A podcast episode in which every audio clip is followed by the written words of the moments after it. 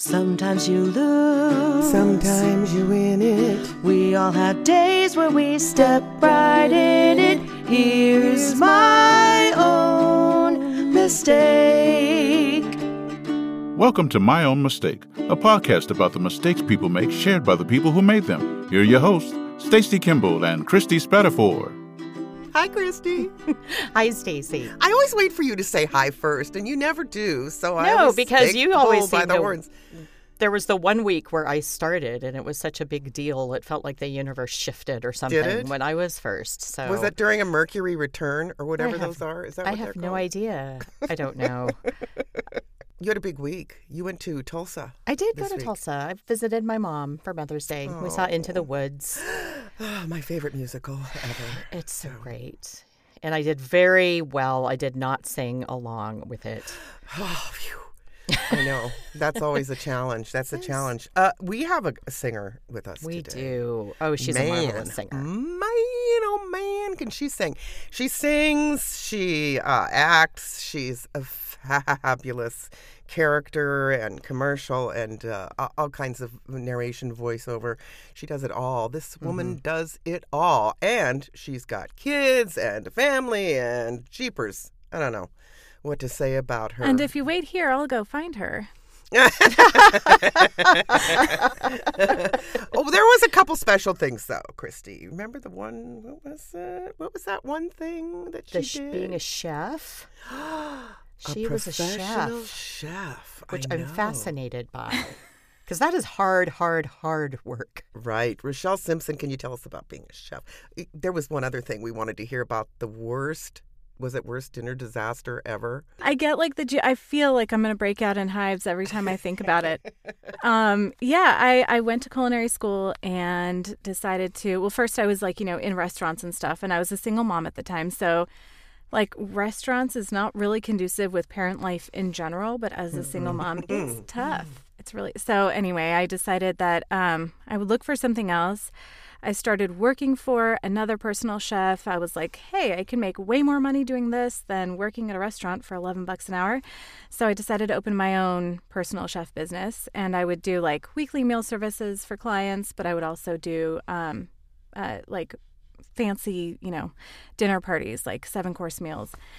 And uh, this one, well, they were sometimes seven course meals, sometimes it was like a buffet style, but always just like very intimate in someone's home.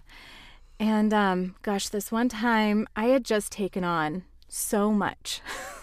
I was just like, more business? Yeah, sure. I'll fit you in somewhere. I'm like trying to do, you know, multiple things within like one weekend, which is just difficult.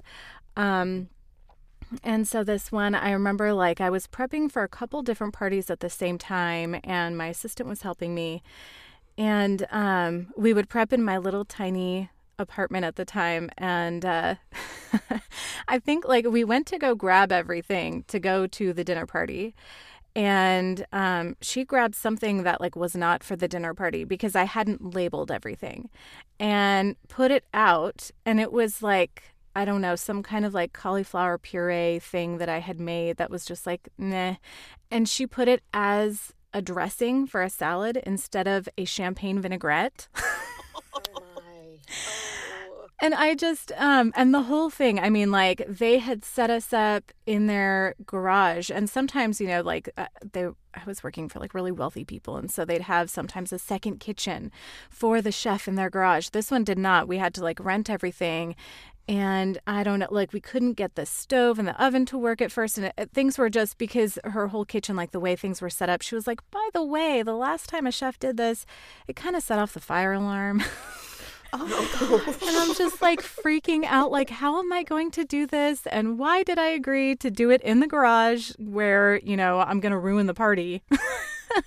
so it oh was just that whole thing like I just cringe when I think about it, but so much of it was because I took on too much and then I couldn't prepare properly. And it's still I mean they they love the food and things were um, ended up fine, but it's still just it makes me cringe because you know when you like behind the scenes and you're like, oh that it looked a lot better than it really was.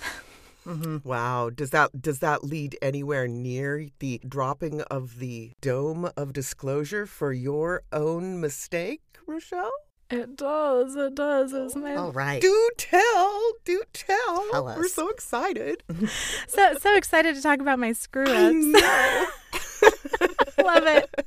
Oh, we all have them. oh, we all do. We do. We all do. And I love it. And by the way, just I know this is supposed to be quick and I'm going to go on tangents and I'm going to try not to, but I love this whole podcast. Like Oh, we don't need to talk about everyone's, you know, their amazing accomplishment. I'm sure that it's amazing, but talking about mistakes, like that's where we're going to learn. So, Yep, I think so. We think so too. Well, thank you. Thank you. Go ahead. It's time. It's time.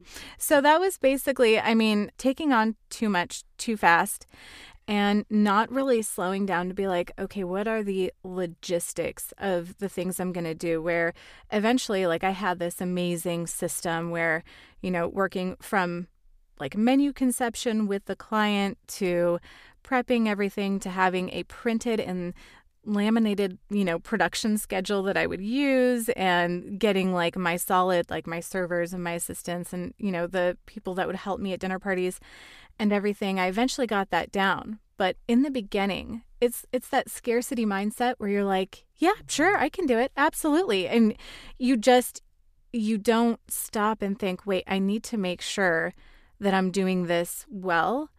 And you learn that you can charge more for a better quality experience no matter what you're doing and do not necessarily just less work, but better work. Like you don't have to overload yourself until you're working, you know, back to back 16 hour days and never sleeping and just always on like level 30 anxiety. Um, and yeah, so I, I definitely learned from that. But then I overcorrected when I did voiceover and I was like, I'm going to go so slow that I'm just not going to do anything for like two years.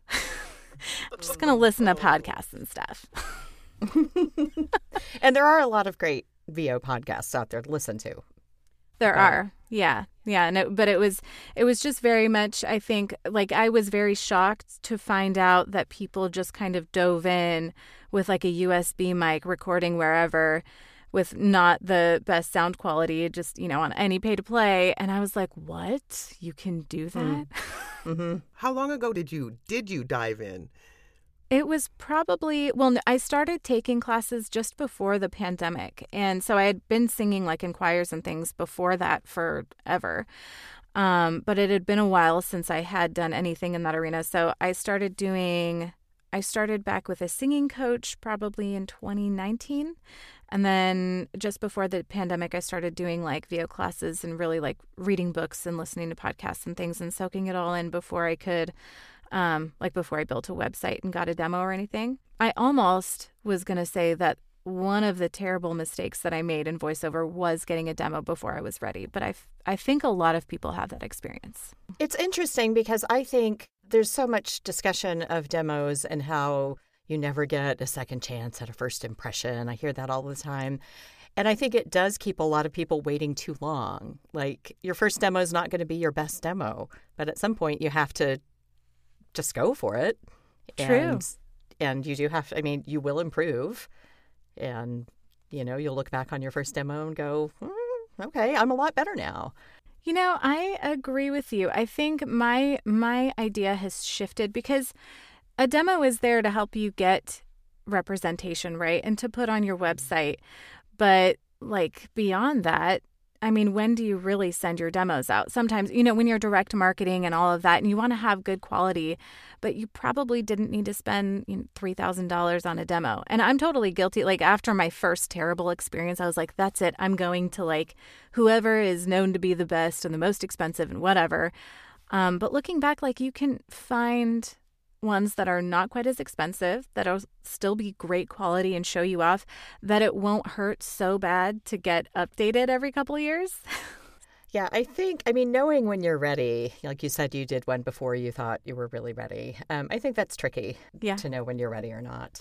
That's true, but you're always going to be improving, right? Yeah, Well, with any luck at all, we would hope. One would hope. hopefully. Yeah. One would hope. hope. You were saying that you planned really, really well for the restaurant and the um, catering industry. But when you got to voiceover, you were maybe too cautious. how do you feel you were too cautious, specifically, just uh, outside of demos and things like that?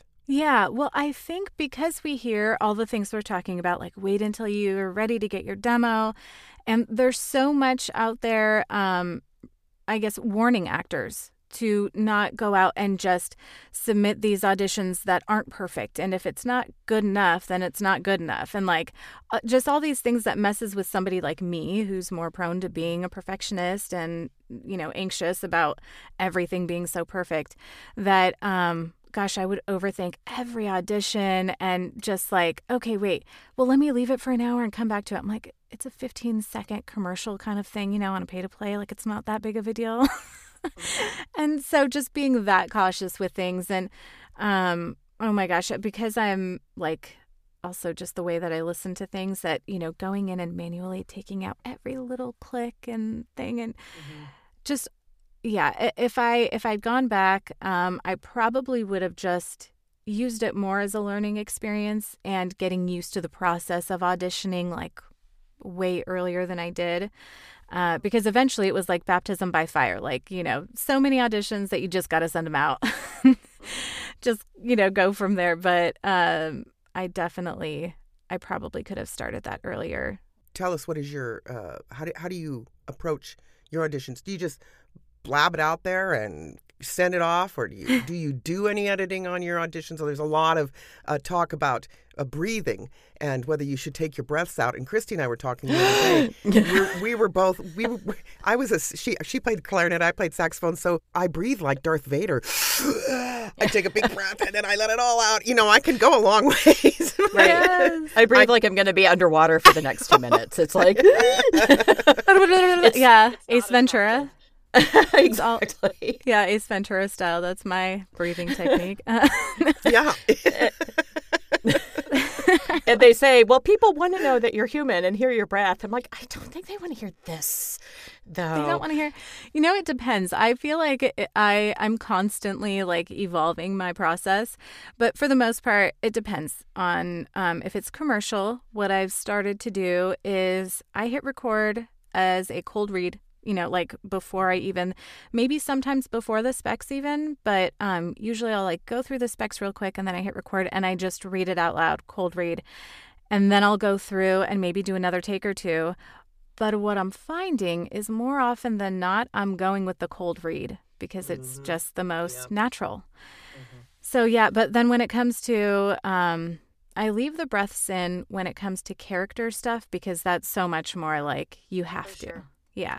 But the commercial stuff, I've d- I've learned now like if I want to take the breaths out, I do one of those like I stop and then I'm like and then I start. Mm. Make it real easy to take it out. So what do you think it was that helped you kind of move past the perfectionism and just you know allow yourself to do the work even if it wasn't maybe perfect? Yeah, I think um partly was just, you know, when you're doing something that you know you love and enjoy, and you're like, why am I not enjoying this?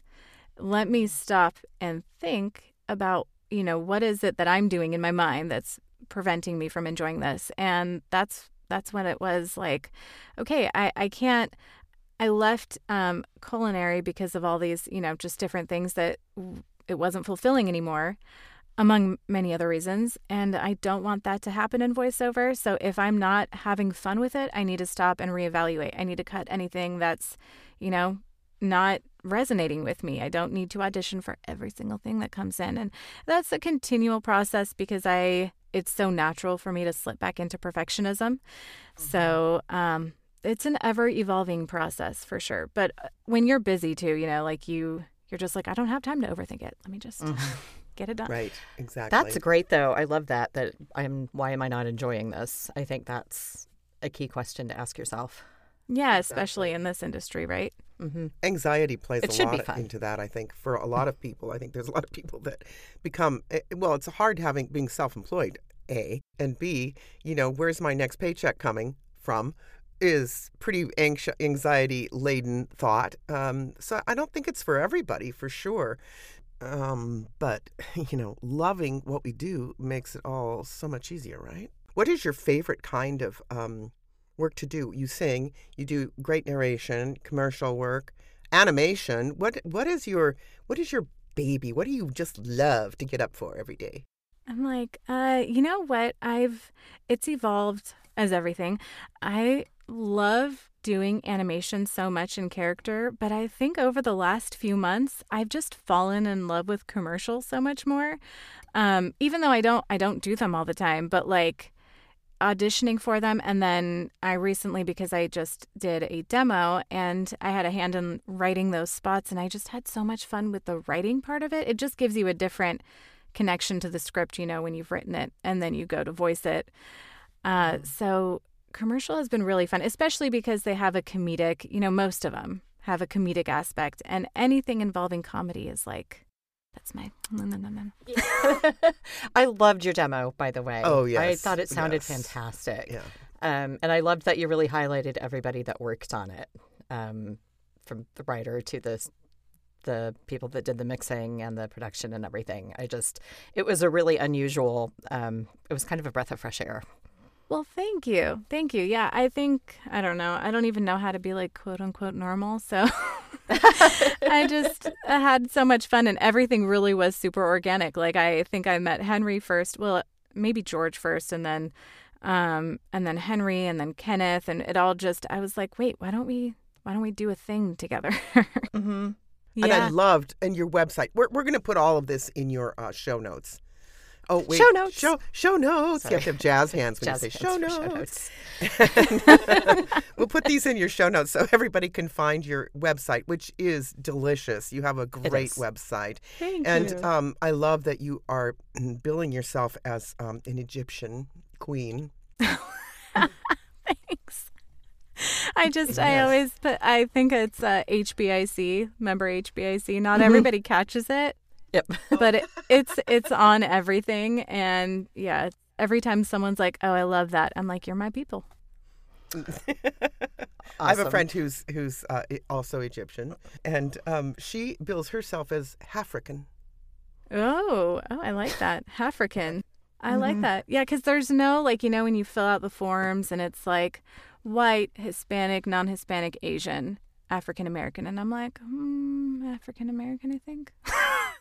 I'm sure what Yeah. I am, but yeah. I mean, I'm like I'm North African, but you know, pe- most people don't associate it with African. But it's just yeah, there's no Egyptian bubble. That's all. well, and there probably should be. Let's we'll get one for you. Oh, thank you. We'll create you your own bubble. And on that lovely Egyptian note, Roshelle Simpson, thank you so Yes, thank much for being here and sharing your own mistake with us. Thank you, ladies. I this was wonderful. delightful. And please, please, everybody, look at the show notes and find her. Roshelle Simpson VO. Is that that's dot com? Roshelle with an S, which is uncommon. So R O S H E L L E. Yes. That's true. That is uncommon, I guess. Yeah, I, I think it's really thought is about it it usually. R O C H? it is. Yeah. Yeah, I guess so. I, Yeah. You're the only one I know, so you you set the standard. There's a, it's gets spelled it gets misspelled all the time like no matter where people are messaging me but there is like on IMDb a Rochelle Simpson with a C that's not me oh, Oh, how confusing. don't go there. Oh, goodness. I'm like that girl stole my name Seriously, that's not fair. That's not right. Thank you so much, Roshelle. thank you guys You're amazing. And Christy, Yes. thank Stacey. you. Thank you. We'll I'll see, see you next time. See you next time. All right. Bye bye, Bye, everybody. everybody. Thanks for listening to My Own Mistake with Christy Spadafore and Stacey Kimble. I'm Vince Eury, and I hope that you'll join us next time to hear more stories about more mistakes.